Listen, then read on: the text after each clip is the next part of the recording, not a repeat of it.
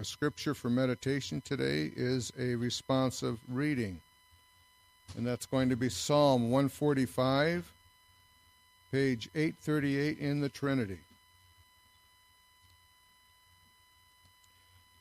when you come to that, please stand with us.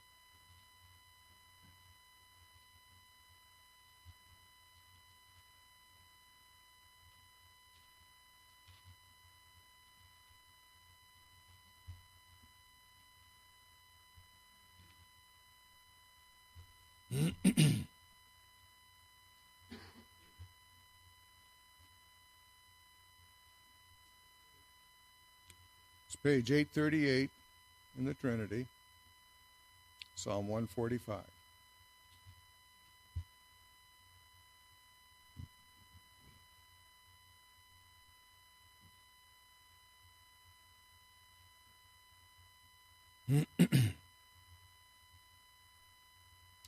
Let's begin. I will exalt you, my God the King. I will praise your name forever and ever.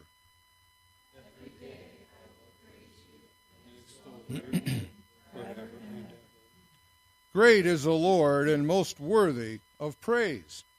His greatness no one can fathom. One generation will commend your works to another. They will tell of your mighty acts. They will speak of the glorious splendor of your majesty, and I will meditate on your wonderful works. They will tell of the power of your awesome works, and I will proclaim your great deeds. They will celebrate your abundant goodness and joyfully sing of your righteousness. The Lord is gracious and compassionate, slow to anger, and rich in love. The Lord is good to all. he has compassion on all he has made. All you have made will praise you. O Lord, your saints will extol you. They will tell of the glory of your kingdom and speak of your might. So that all men may know of your mighty acts and the glorious splendor of your kingdom. Your kingdom is an everlasting kingdom, and your dominion endures all generations. The Lord is faithful to all his promises and loving toward all he has made. The Lord upholds all those who fall and lifts up all who are bowed down. The eyes of all look to you, and you give them their food at the proper time. You open your hand and satisfy the desires of every thing. The Lord is righteous in all his ways and loving toward all he has made. The Lord is near to all who call on him, to all who call on him in truth. He fulfills the desires of those who fear him. He hears their cry and saves them. The Lord watches over all who love him, but all wicked he will destroy. My mouth will speak in praise of the Lord. Let every creature praise his holy name forever and ever. May God add his blessing to this holy and inspired scripture. Tim, would you lead us in opening prayer?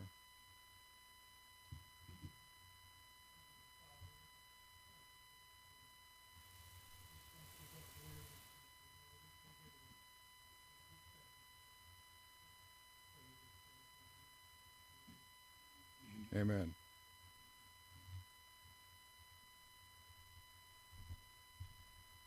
Will you take your red hymnal this morning and turn to number 310? 310 in the red.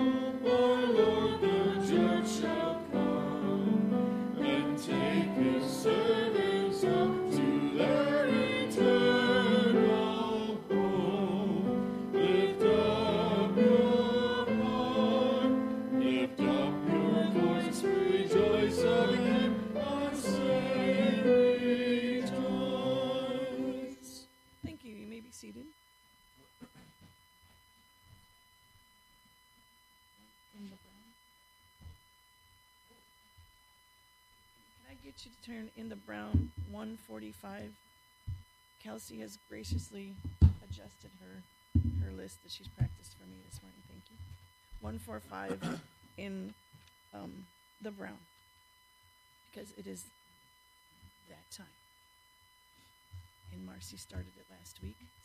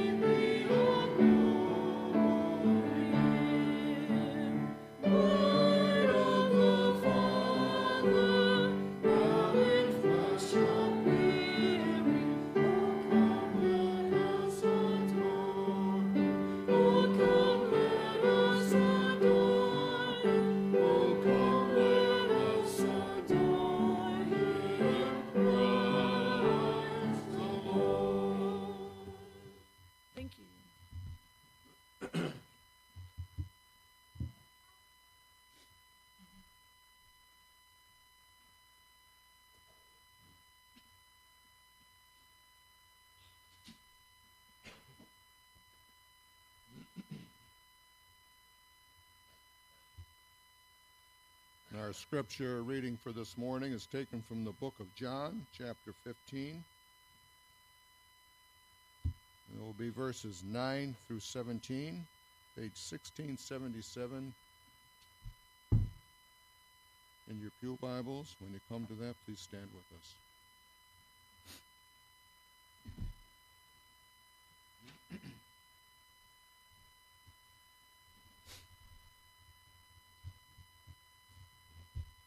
John chapter 15, verse 9 through 17.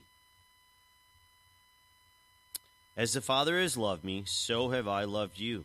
Now remain in my love. If you obey my commands, you will remain in my love, just as I have obeyed my Father's commands and remain in his love. I have told you this so that my joy may be in you and that your joy may be complete. My command is this love each other as I have loved you. Greater love has no one than this that he lay down his life for his friends. You are my friends if you do what I command. I no longer call you servants, because a servant does not know his master's business. Instead, I have called you friends. For everything that I learned from my Father, I have made known to you. You did not choose me, but I chose you, and appointed you to go and bear fruit, fruit that will last. Then the Father will give you whatever you ask in my name. This is my command love each other. The Lord add a blessing to the reading of his word.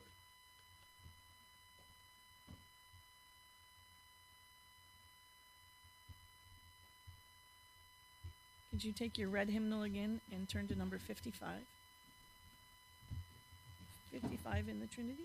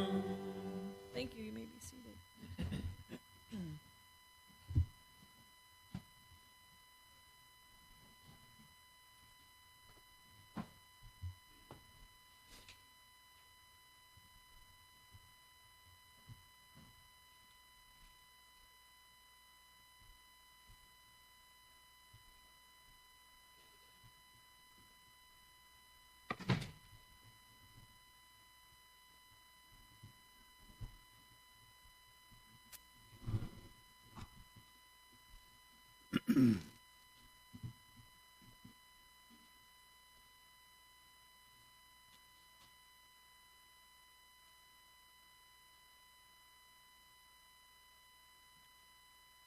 scripture this morning is John chapter 15, verses 9 and following.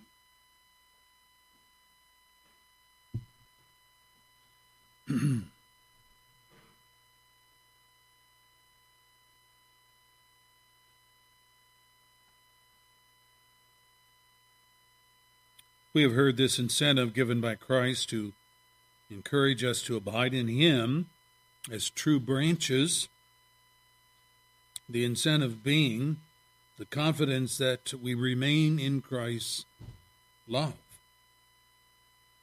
No true child of God wants to be unsure of that. We want to know that we are loved by God.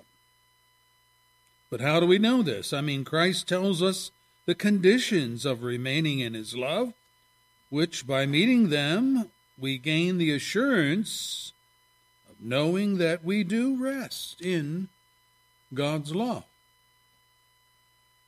and obedience to Jesus' commands. Jesus says if we love him, we will obey his commands. So there's one way we can know love for the brethren. That's the one we looked at of late. We're commanded love because, from God's viewpoint, Love is not firstly feelings, but the act of giving to another those good and necessary things which they require. This is how we can be commanded to love a neighbor who may be a bear, a bear to live with next door because of the fact that they're not a believer. And we may have trouble loving them because they act like the enemy to God that they are. God isn't talking about feelings, but about the giving of oneself to aid others through kindness. Commanded love because, well, love is work. It is not the result of, well, I just fell into it. People talk about falling into love all the time.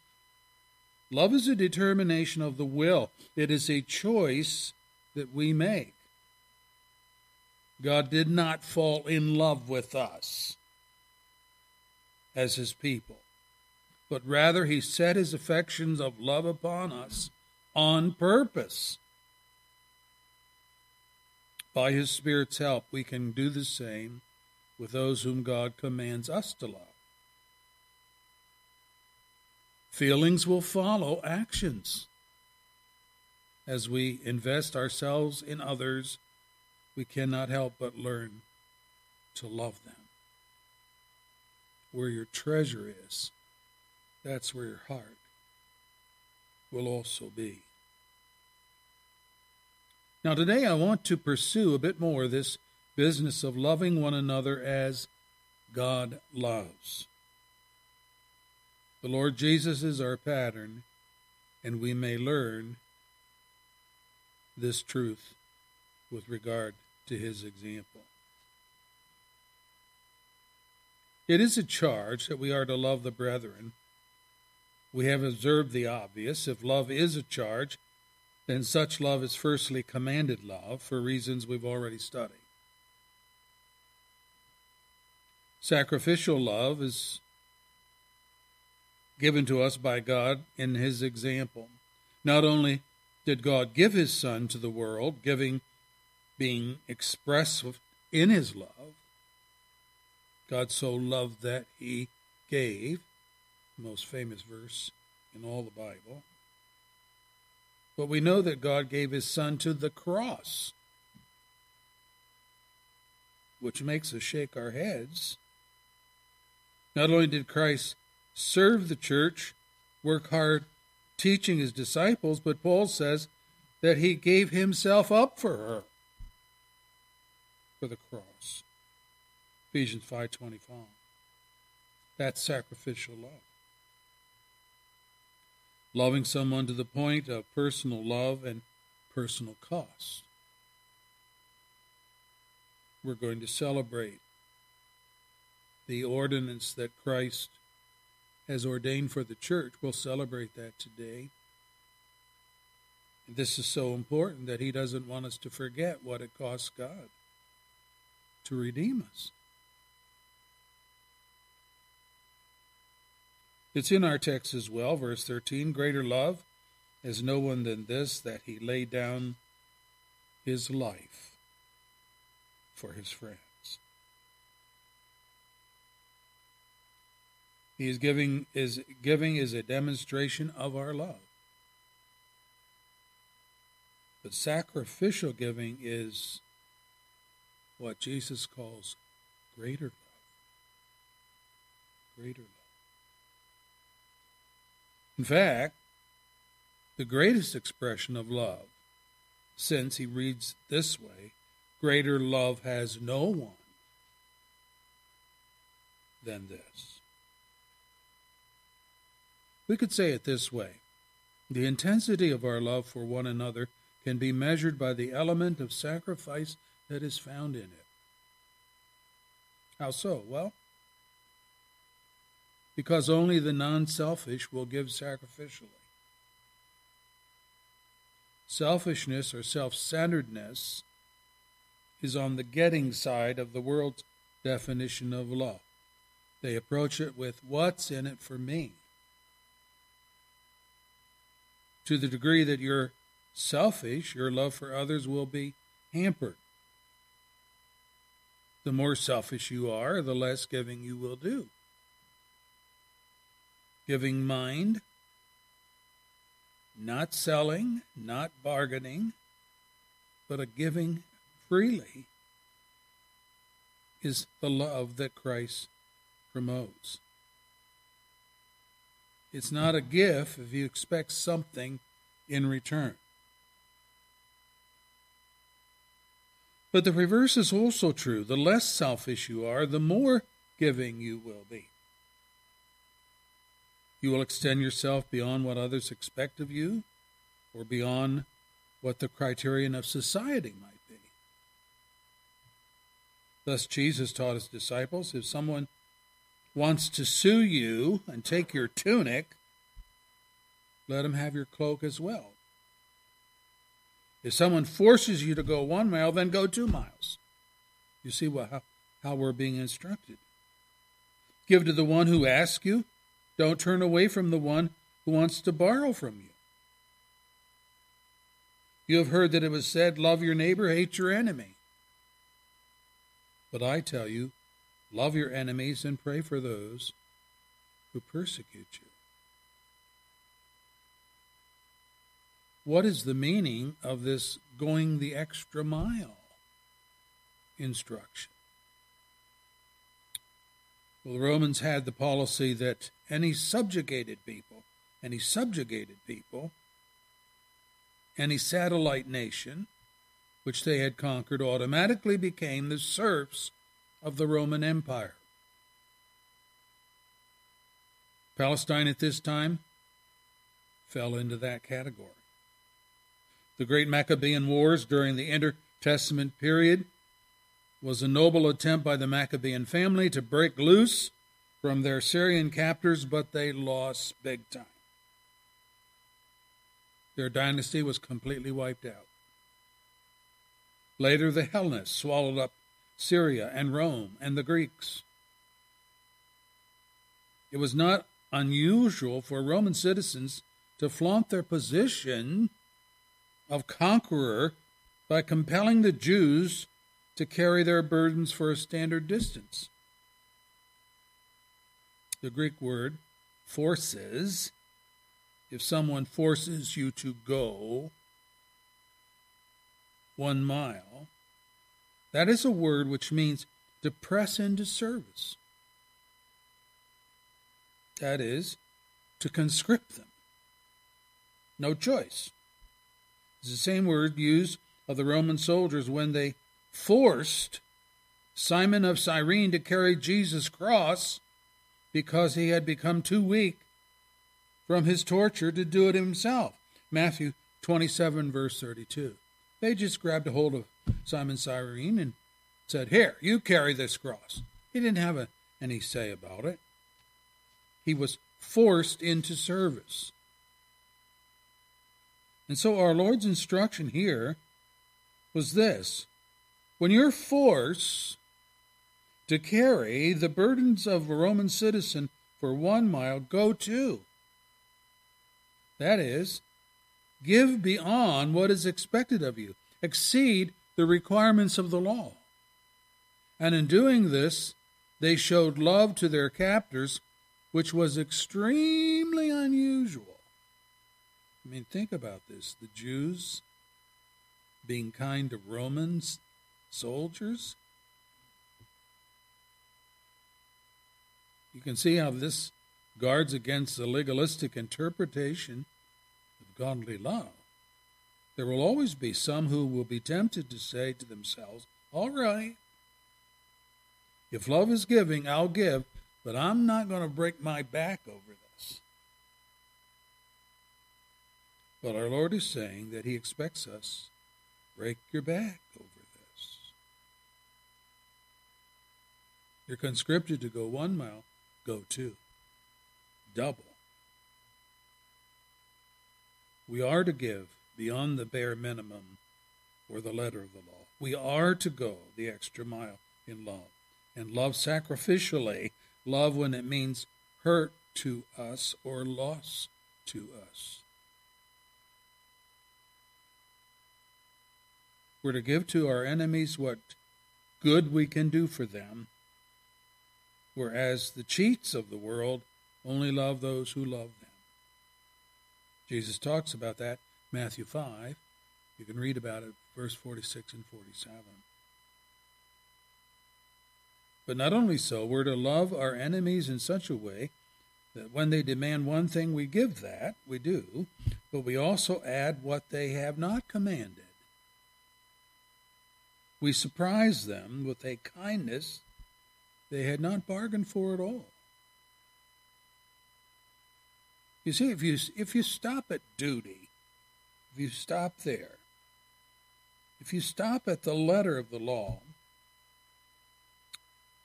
your enemy will never know that you're giving out of love. Only God, only love gives sacrificially. It's the measure of the extent of our love. You didn't ask for it, but I'm giving it. Why are you giving it? It's because I want you to know that I care for you. Now, the Bible has copious examples of people who loved others magnanimously, that is, above and beyond their call of duty. For example, Abraham rushed to rescue his brother, King James says, Lot, who had been captured in a war, Genesis 14:14. 14. Yet we know that this was his nephew Lot, whose trouble was due to an earlier occasion in which he had displayed the most blatant greed and selfishness in choosing all of the Jordan Valley for his homestead, and he left Abraham the leftovers. God never promised Lot the Jordan Valley. That was promised to Abraham. But Abraham, in his grace, when they came upon this vast land, he said to Lot, You choose first. And Lot went, Hmm, yeah, boy, that Jordan Valley, that has a stream running through it. That's great for my sheep or my cattle. Not only that, but look at the land on both sides of that river. It's rich and green because it's obviously getting benefit from that. I just choose the um, the Jordan Valley.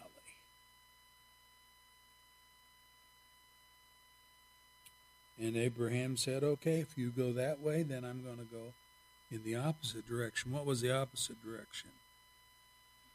Uh, we would call it scrubland. You know, the thistles, the thorns, the uh, hard to plow, hard to get any crops out of. We have some of that in our western states as well. But what was Abraham to do? He was left with the leftovers. And God blessed him for that, but it shows Lot and his greed. Joseph, another example, showered luxurious gifts of love and kindness upon his brothers and established them in Goshen, the prime real estate of Egypt. Remember, they came down during the famine. They had already sold Joseph into slavery. They didn't know Joseph was now the vice regent of all of Egypt. But Joseph recognized them. They didn't recognize him. When they came looking for real estate or help, Joseph put them in the land of Goshen, the prime land of Egypt. These are the same brothers who had planned his murder, and that failing, they sold him into slavery to Midian traders en route to Egypt. You can read it in Genesis 50. David, on two separate occasions, spared Saul's life when he was close enough to, to Saul to spit on him. He didn't spit on him, though, but he took a knife, or probably a knife, and he cut out a part of the seam of Saul's robe to show Saul in the next few days how close he got to Saul and how he could have taken Saul's life had he wanted to. Yet Saul was his avowed enemy. He had been in the field with his troops searching for David to destroy him. 1 Samuel 24. What a difference between the two of these. Do you remember the story of Elisha? He spread a table before the invading Syrians, whom God had struck with blindness in order to spare Israel. They couldn't find them because they were blind. He literally fed his enemies food and drink and then returned them to their homesteads safe and with their sight restored. 2 Kings 6. Who does that to an enemy? That's right there to kill you. And he brought his army with him.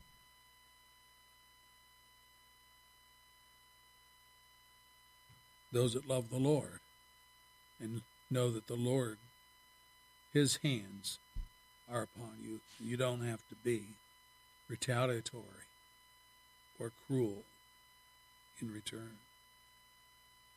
The father of the prodigal welcomed his wayward son who had squandered his inheritance away with wine and women. The father did more. He killed the fattened calf, threw a big party, placed his own best robe on and a golden ring on his returning son, treating him like royalty who had treated the father with contempt. Luke 15.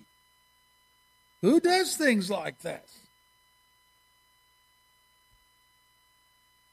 These are all examples of ordinary men, just sinners in their own right, who nonetheless demonstrated sacrificial love. It is doable, brethren. We can love each other unselfishly. Having said all that, however, our greatest example is the Lord Himself, of whom Paul writes Live a life of love just as Christ loved us and gave Himself up for us as a fragrant offering and a sacrifice to God.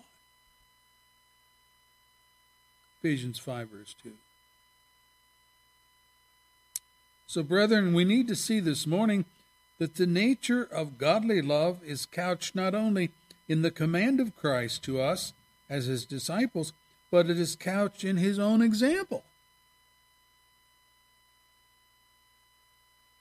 And his example exhorts us to love sacrificially, to love beyond the letter of the law, to love till it hurts, to love with a generous, abounding heart of compassion. This and this alone will mark us as the disciples of Christ to the world.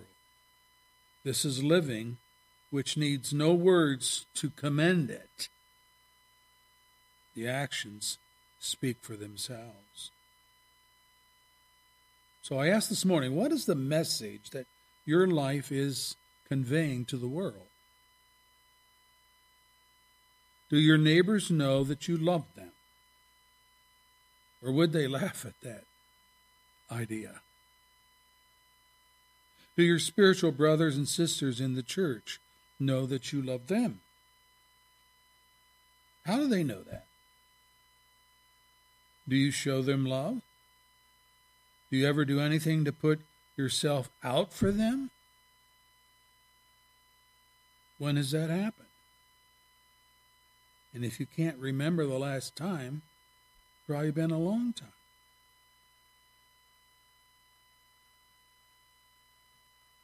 And it is doubtful that your love is characterized by sacrifice. Sacrificial love is not a fit, it's not a spurt. It is an ongoing reality of love by the na- very nature of it.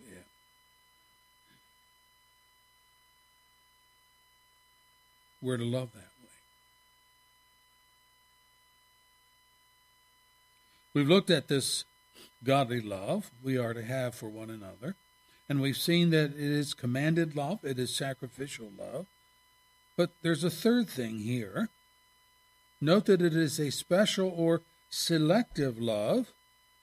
Verse 15 I no longer call you servants because a servant doesn't know what his master is going to do, his master's business. Instead, I have called you friends. For everything that I learned from the Father I have made known to you. You did not choose me, but I chose you. This is my command love each other. Does God love his enemies? Think about this. We've already demonstrated that he does have a love towards the ungodly. We read from Matthew 5, verse 43 and following, that our charge from Christ to love our enemies and to pray for those who persecute us is so that we may be sons of our Father in heaven, who graciously showers the pagan farmers' fields with rain and sunshine just as he does the believing farmer's field. Love being giving, as we've been learning, we have a clear indicator in the text of God loving his enemies. He blesses their crops as well as our crops. And Jesus could not make the comparison between his charge to us to love our enemies and God's conduct of giving good things to his enemies unless those good things were viewed as expressions of love from God's point of view. For him is his part. And this is why Jesus goes on to say that our love is to excel the normal conduct of the world, which is simply to love those who love them. but God loves his enemies. We are to love our enemies. Do you know that Paul says in Romans, we were once the enemies of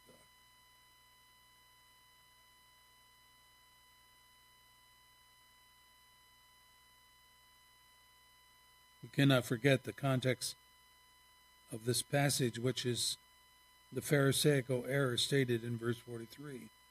You've heard that it was said, Love your neighbor and hate your enemy. This was not God's teaching. It was not God's doing. That's something the Pharisees came up with.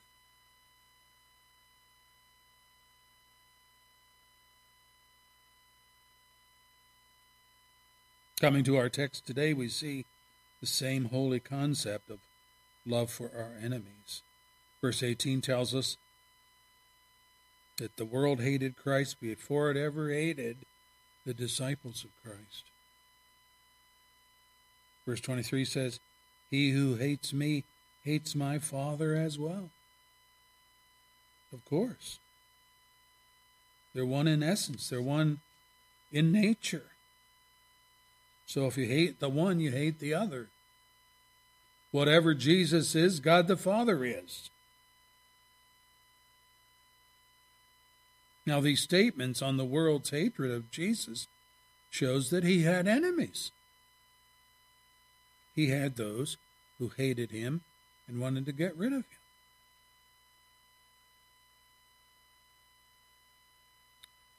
But he who cannot lie went on to say in our text, verse 25, they hated me without reason,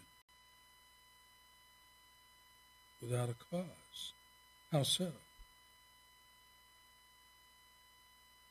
Because every word Christ spoke to the people, verse 22, every work Jesus performed, verse 24, was with the people's good in mind, healing the sick, exorcising of demons. Boy, that was a big thing in biblical days.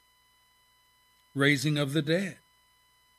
Jesus gave these skeptical Jews all the miraculous signs their unbelieving hearts demanded. He says that. You're always looking for miracles. And then he tells them, and I've done them. In that particular text, he says, Don't you remember the feeding of the 5,000? And later the feeding of the 4,000. What is more, he gave them the gospel of God, which was essential to their salvation. The Jews received that from Jesus. Yet, despite Christ's gifts of the good, the right, the true, despite this obvious love for them as his people, they hated him nonetheless. This is why I said the other week that if you're giving good to others and working at it, you're loving them. No matter if you do not receive a favorable response in return. Christ, like the Father, had a love for his enemies. And I begin here because too often in grace circles we are so consumed by God's effectual love for his elect, we ignore or worse, deny that God has any love for the world. Well, he does. One of the great and powerful arguments on the judgment of the unrepentant by the Apostle Paul is to this effect. Let me read it for you. Do you show contempt for the riches of his, God's, kindness, tolerance, patience, not realizing that God's kindness leads you towards repentance.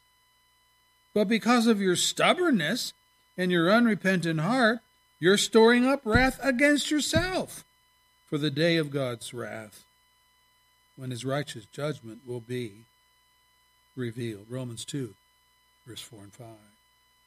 His point is that because God has been kind and loving towards mankind, because he has patiently endured men's unbelief, their skepticism, their cynicism, yes, and their stubbornness too, there's coming a day of his wrath in which those who have spurned his overtures of love and mocked his goodness through unbelief will be judged for the love of God they have rejected.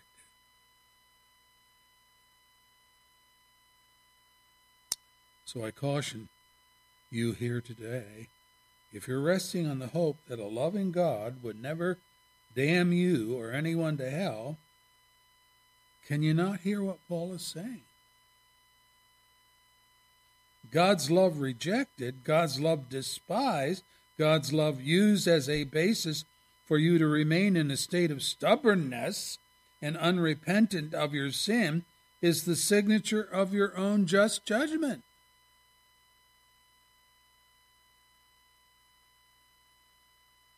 Paul is saying it works like a depository.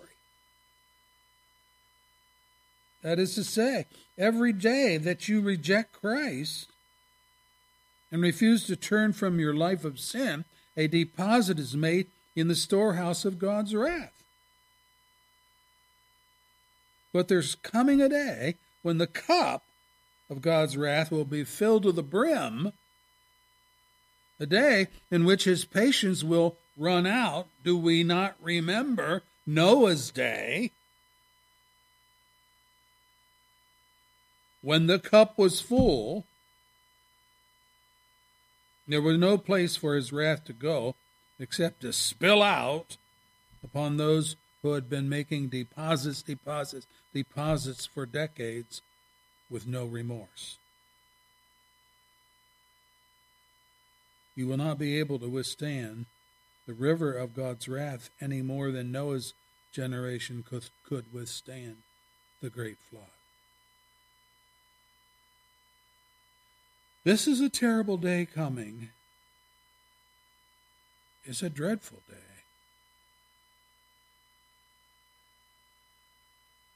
And you will have no one to blame but yourself if you enter that day as an unbeliever. Those most privileged, most privileged, those much blessed by the goodness and love of God will be the most culpable for turning their backs on the grace of God. Paul writes it this way There will be trouble and distress for every human being who does evil, first for the Jews, the religious, then for the Gentiles, the profane. Romans 2, verse 9. No one escapes. If this is you this morning, you need to flee from the wrath to come by hiding in the safety of Jesus, the rock, the shelter, indeed the only shelter in the time of storm. God has a love for the unbelieving, and that love will heighten their culpability in the day of judgment because God will be able to say, What have I done to you to deserve your hatred of me? All of your life, even before your life, I set on a path of loving you, caring for you in every way. But now we come to the heart of the matter. God has a love for his enemies, but a special love for his own spiritual family. This can be observed within the Trinity itself. God the Father loves his Son in a unique and unparalleled way. Let me read it for you. John 3, verse 35. The Father loves the Son and has placed everything in his hands. John 5, verse 20. Or again, the Father loves the Son and shows him all that he does. John 10, verse 17. Or Jesus' statement The reason my Father loves me is that I lay down my life only to take it up again. Or in our text, verse 9, As the Father has loved me, so I have loved you. And in his prayer, just hours before his death, the thing which sustains Christ is this thought You loved me, referring to the Father. You loved me before the creation of the world. John 17, verse 24. Christ is even the recipient of God's electing love. Here is my servant whom I uphold, my chosen one, my elect one, in whom I delight. I will put my spirit on him, and he will bring justice to the nations. Isaiah 42, verse 1. And Luke 23, 35 identifies Jesus on the cross as this one of whom Isaiah prophesied, calling him the Christ of God, the chosen one.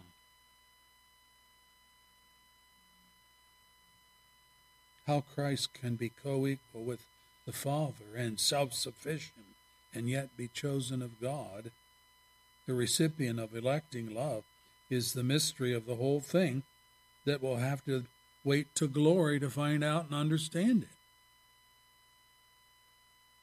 But though we cannot comprehend it, we accept it because God says it. And the point of all this is that God the Father loves his Son Jesus with a love like he loves no other person. His love for him is unique.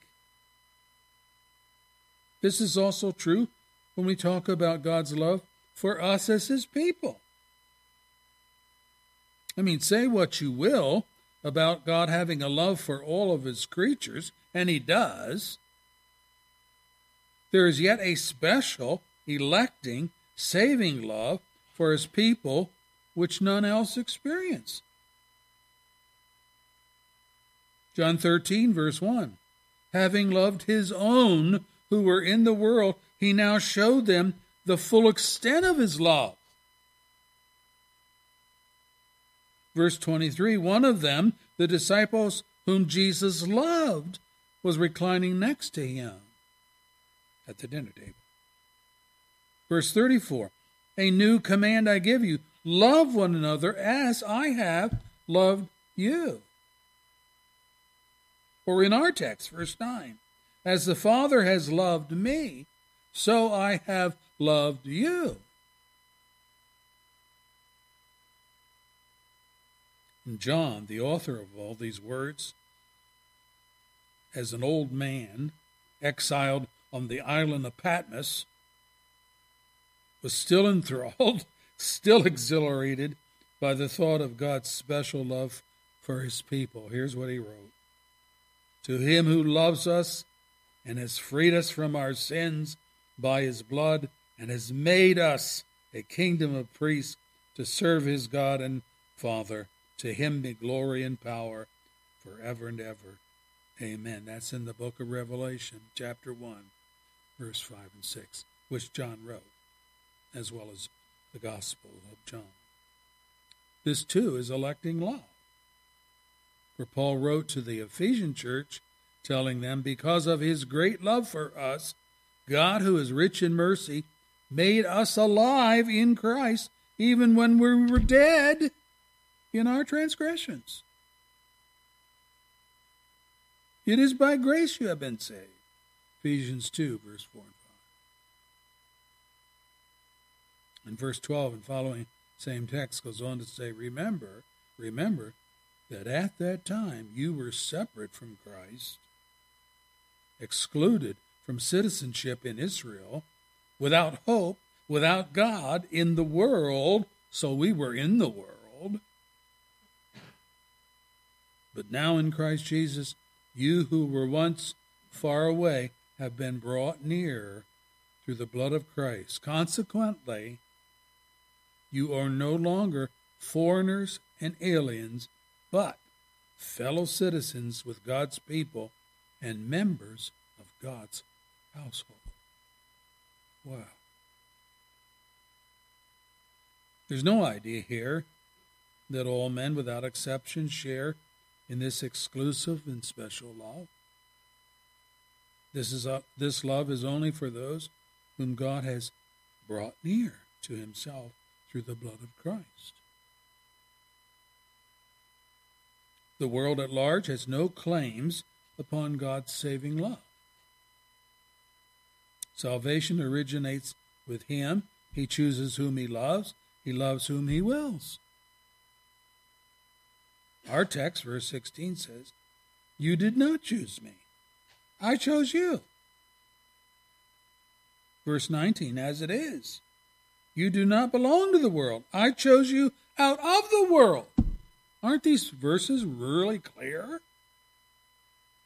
Shows us where we were, where God was, and what God did for us when we were nothing but sinners and part of this world.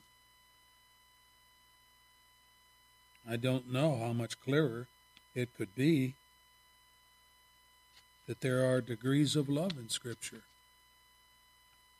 even different kinds of love, even when discussing God's love for people. God loves those who love His Son in a special and unique way that is different from the ordinary love showered upon mankind in general. And the point of all this for our study and Jesus' command to us to love one another as the Father has loved him is this.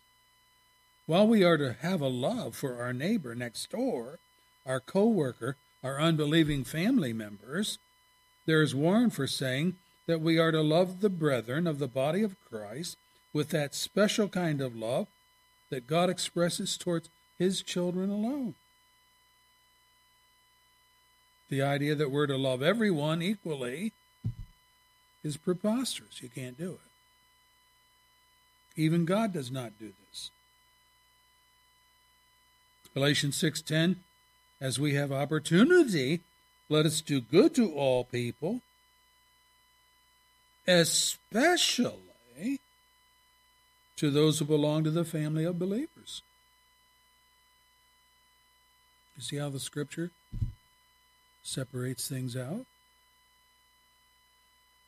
Jesus speaking to people in the day of judgment states, I tell you the truth, whatever you did for one of the least of these brothers of mine, you did it for me. In Matthew 25 40, while we are to aid the poor of our culture, Paul says this share with God's people who are in who, who are in need of practical hospitality. In other words, let the impoverished brother share your house. Wow. That's deep love. Back back then, by the way, they lost their houses through conscription. One of the ways that Rome punished Jews and Christians.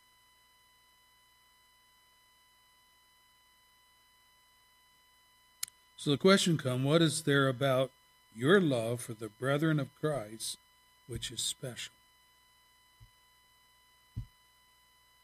I ask that about myself. How is it distinguished from the love you have for your next door neighbor? Do you have no more interest, no more consideration of the needs and hurts, the sorrows, the tears of those in the family of God than you do over the one who is practically a stranger to you. I think there's something very wrong when we can put ourselves out to help our neighbor put up his pole barn, we can't be by the side of a brother or sister who has just had their spiritual underpinnings shaken by some tragedy that God has brought into their way by his providence. The loss of a loved one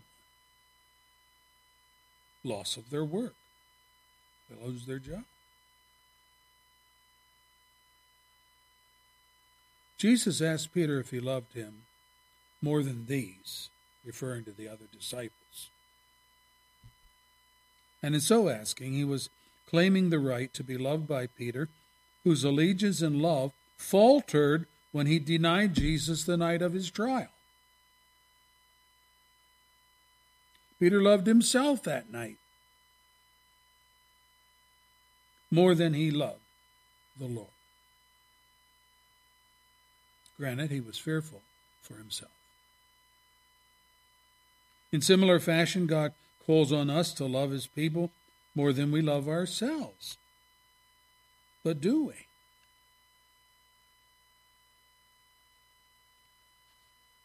Let me put it this way What sacrifice have you made for the brothers of Christ which demonstrate a selfless love?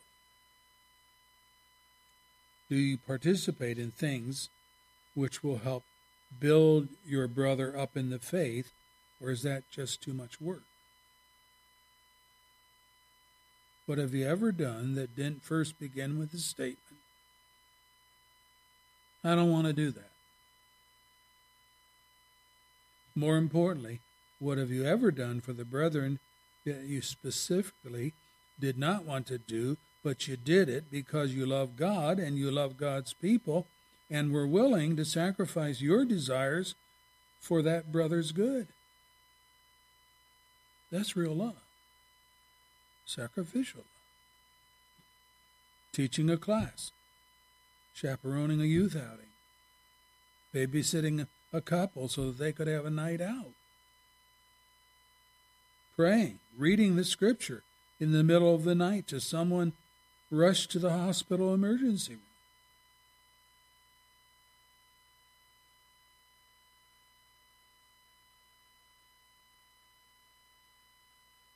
John wrote in 1 John 5, verse 1 Everyone who loves the Father loves his child as well. Can't get away from it. In the days of Rome, when there was so much going on in terms of persecution, the thing that spoke to the world most was their observation of the Christians. My, how they love one another. Even the pagan world of that day could see. Say what you will about those religious nuts. You got to give them this. They love one another.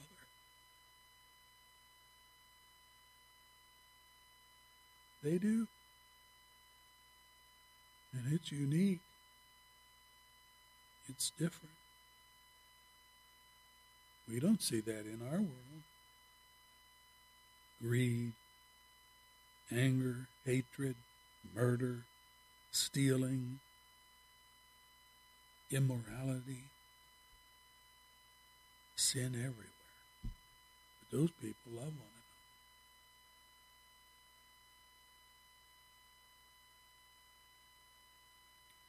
another. Everyone who loves the Father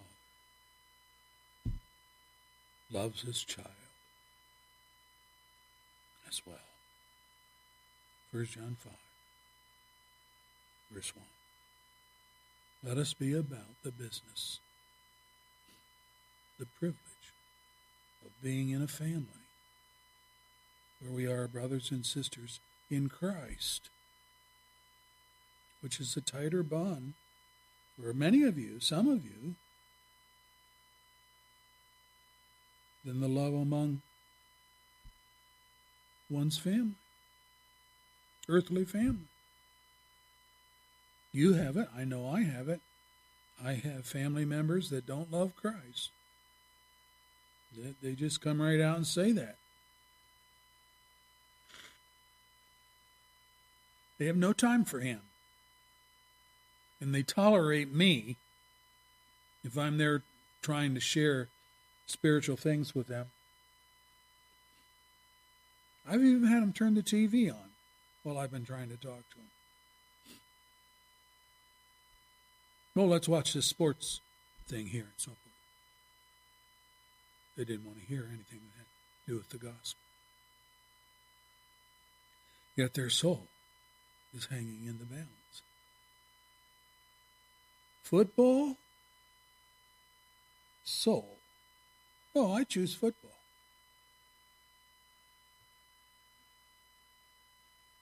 And apart from the grace of God, that'll never change. To God first. We need to be people of prayer, trusting in God's electing grace for our family members that just have no time for the gospel. Consequently, very little time for us if we're doing our work of sharing the gospel with them. Jesus says, and he put it plainly, they're going to hate mother and father and sister and brother because of my, for my sake. In that sense, Jesus isn't uniting families. He's maintaining distances. The difference between chosen in Christ and not chosen. And it's going to take God's grace and mercy to bring the not chosen over into the chosen of Christ. We don't give up on our relatives and friends just because they're hostile. We remember, hmm, I remember those days. I remember when I didn't want to go to church. I didn't have anything to do with God. I wanted to be with my friends. I wanted to be out playing. I wanted to be this or that. And as I grew older, I didn't have time for God either.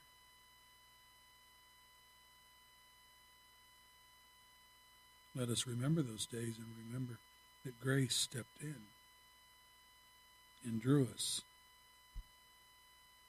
Jesus put it this way You didn't choose me, I chose you and drew you to me. All that the Father gives me are drawn to me. John 6 44. Our Lord, we're thankful for that electing grace and oh, the fact that when we were rebelling against you as our enemies and we just assumed you leave us alone so that we can do our own thing and our own thing being sin and loving it being thrilled with it. No time for holiness, no time for God, no time for your Son. Oh Lord, we just thank you and praise you that you didn't give up on us, that you kept pursuing us by your Holy Spirit, and through the power of the Spirit drew us into the kingdom of God. You changed our heart, you changed our minds. You gave us something that we didn't know we wanted or that we needed, but you did it anyway because of your great love. Who does things like that? Only our God. That's sacrificial. We thank you in Jesus' name. Amen.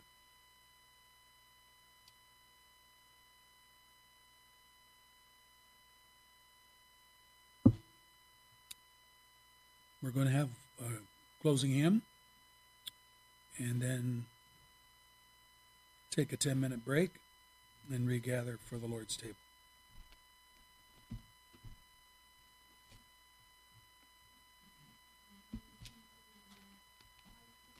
in the brown, 560. And when you find that, will you stand? And we're going to do verses 1, 3, and 5. 560 in the brown.